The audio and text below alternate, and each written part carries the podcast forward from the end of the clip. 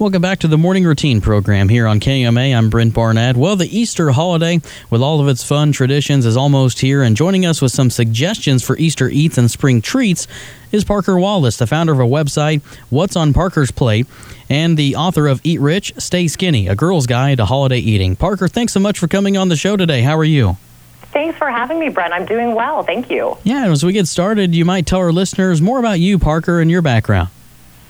Well, I like to call myself a culinary goddess. I'm not a formally trained chef, but uh, I love to cook. I love to feed people. I try to do it with love. And, you know, this is a strange time for everybody. It's everything's going to look and feel a little bit different this Easter. But for me, it's all about, you know, getting that immediate family at the table with meals that are delicious, hassle-free, and have quality ingredients.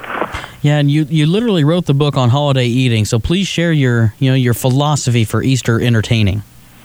Well, you know, I think back to my grandmother around the table with our immediate family, and she was all about just thinking about what people loved and doing it with the best quality ingredients, whether they were, it was produce coming from her garden, and, you know, it really made a difference for our whole family. So for me, you know, one of my favorite recipes of hers was her lasagna, and she always used Wisconsin cheese.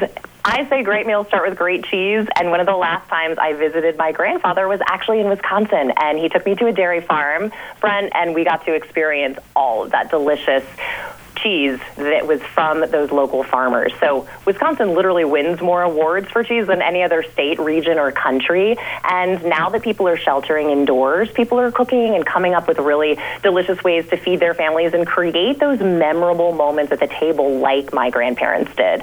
So one of the recipes that I love right now is a bacon Gouda crustless quiche. You can find it on Wisconsin Cheese dot com along with a lot of other easy, cheesy recipes. But think about pairing some of that cheese with wine. So I love the bubbly. So a velvety blue could be really good paired with, you know, the crisp acidity of that sparkling wine. It's going to really bring out the boldness of the cheese. And then if you have a rosé, for example, you can do a sweet, savory, nutty Parmesan. Just make sure you're looking for that proudly Wisconsin cheese badge. Now, you mentioned the the difficult times we're in, and of course, it's a, a strange time for sure. To wait, that's one way to put it. And, you know, what what are some of the other tasty ways to celebrate Easter during these difficult times?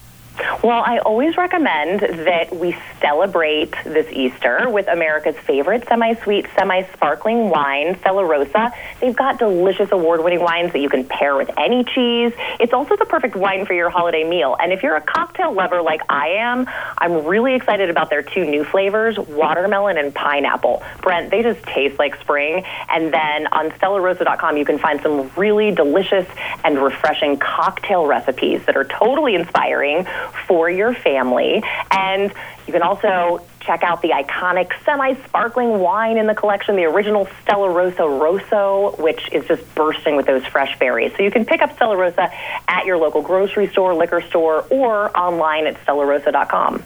So we've got our wine and cheese pairings. How about dessert? That's always a, an essential, essential part of the holiday. Absolutely. And, you know, one thing that kind of stays the same this year during Easter are some of those traditional activities that we do with our kids at home with our immediate family, like dyeing the Easter eggs at the kitchen table, doing the Easter egg hunt right in the backyard. So things can sort of feel a little bit more normal than they may be.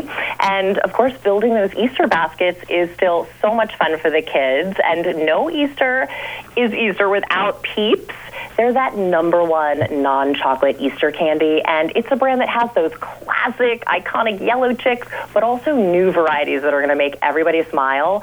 Their chocolate pudding flavor I am obsessed with. They also have these new forms like jelly beans, so it's something that every bunny can enjoy, because I'm queen of the puns today. Have you noticed, Brent? Yes, absolutely.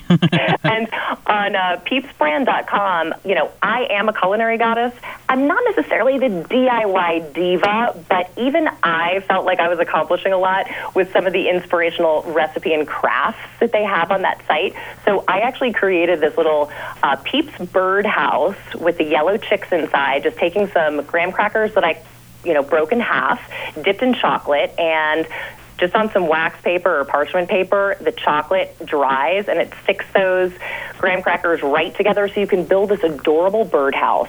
And that will be on my website later today on parkers plate dot com with all of the ways that you can be inspired with Peeps and the kids that you have at your family table.